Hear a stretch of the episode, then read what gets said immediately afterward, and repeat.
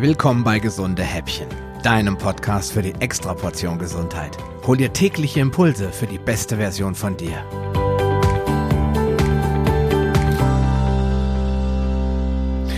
Dass die Milch voll von Hormonen steckt, die für den menschlichen Organismus nicht unbedingt förderlich sind, hatten wir gestern bereits angesprochen und auch, dass diese nicht einmal künstlich hinzugefügt wurden. Denn das Kalb soll in erster Linie sehr schnell aufstehen und laufen können, also selbstständig werden. Dabei spielt das Wachstum eine besondere Rolle. Eine Kuh ist in der Regel nach vier bis fünf Jahren vollständig ausgewachsen, während Menschen dafür 17 bis 18 Jahre benötigen.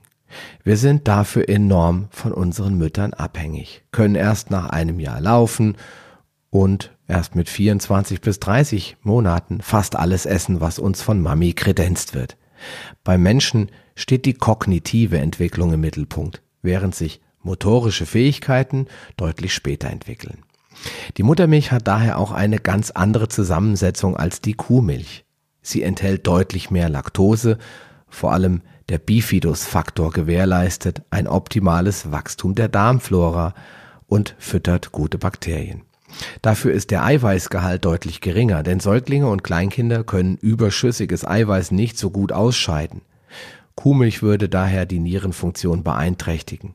Hinzu kommt, dass Kuhmilch sehr viel Casein enthält, das schlecht verdaulich ist und allergen wirkt, während Muttermilch Lactoalbumin enthält, das leicht verdaulich ist. Beim Fettsäureprofil sieht es ganz ähnlich aus. Während die Kuhmilch hauptsächlich kurzkettige Fettsäuren enthält, kann die Muttermilch mit der essentiellen Linolsäure aufwarten und liefert dem Säugling gleich auch noch die notwendigen Lipasen mit, sodass die Fettverdauung bereits im Magen beginnen kann. Letztendlich ist Kuhmilch deutlich reicher an Mineralstoffen, die den Säugling zusätzlich belasten würden, denn auch hier funktioniert die Ausscheidung leider nicht so gut, sodass es zu einer Anhäufung im Körper kommt. Besonders kritisch ist hier der hohe Calciumgehalt zu sehen, denn dieser sorgt für eine vermehrte Bildung von Kalkseifen mit freier Palmitinsäure. Die Folge daraus sind Fettstühle und eine verminderte Kalziumaufnahme. So sorgt Kuhmilch für die optimale und artgerechte Entwicklung des Kalbs und Muttermilch dafür, dass Säuglinge zu gesunden und intelligenten Kindern heranwachsen. Und daher sollten insbesondere Säuglinge und Kleinkinder nach der Stillphase keine Tiermilchprodukte erhalten. Ein weiterer Grund dafür ist das Sexualhormon Östrogen, das ebenfalls in der Milch zu finden ist. Es beeinflusst den menschlichen Hormonhaushalt und forciert eine Östrogendominanz. Die Folgen sind recht deutlich zu sehen. Jungs und auch Männer tendieren zur Verweiblichung und Brustbildung, während Mädchen immer früher geschlechtsreif werden und viel zu früh ihre Periode bekommen. Nicht selten hört man oder liest man irgendwo, dass Mütter mit ihrer elfjährigen Tochter Binden kaufen gehen müssen. Heute sind die ja alle früher dran als noch zu meiner Zeit, sagt man dann so salopp. Schade, dass sich so wenige Eltern darüber ernsthaft Gedanken machen. Auffällig ist, dass dies eben nicht einfach so passiert ist, sondern mit dem Massenkonsum von Milchprodukten korreliert. Ein Freund von mir, der hatte zum Beispiel als Teenager massive Probleme mit Akne und wurde deshalb auch regelmäßig Opfer von Hänseleien. Als ich ihn vor längerer Zeit mal darauf ansprach, ob er als Kind gerne Milch getrunken habe, bestätigte er mir, dass er ein regelrechter Kakao-Junkie gewesen sei und täglich ein bis zwei Liter davon getrunken habe. Die Wachstumshormone haben in diesem Fall eben die Hautwucherungen und folglich deren Entzündung ausgelöst.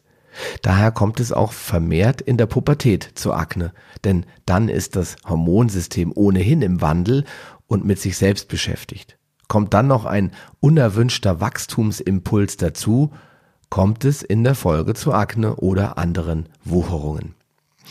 Die Forschung beschäftigt sich daher schon seit einiger Zeit mit den Auswirkungen von Milchkonsum und zivilisatorischen Erkrankungen wie Diabetes und Krebs.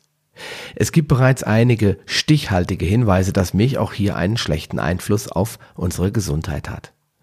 Und dann wäre da ja auch noch die Laktoseintoleranz, die ich in der Paleo Lounge mal ganz ausführlich behandelt habe.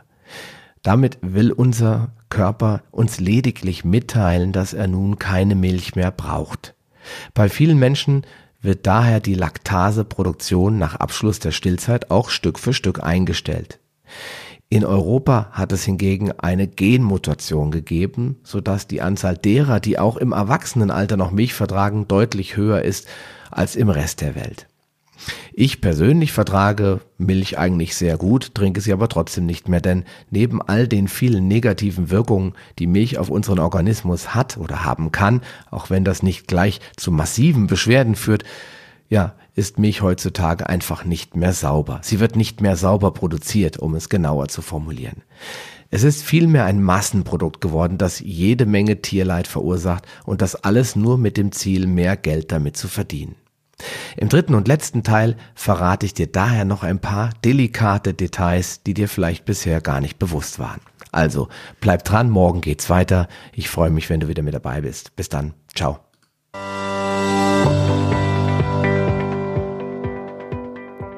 Lust auf mehr? Dann wirf am besten gleich einen Blick in die Show Notes unter palio-lounge.de slash gh. Dort findest du auch alle Episoden auf einen Blick. Oder gehe auf palio-lounge.de slash gh und ergänze die entsprechende Nummer. So findest du zum Beispiel unter palio-lounge.de slash gh20 die Shownotes der Episode 20. Wenn dich der heutige Impuls weitergebracht hat, dann gib mir bitte ein Feedback und schenke mir deine Rezession auf Facebook oder iTunes.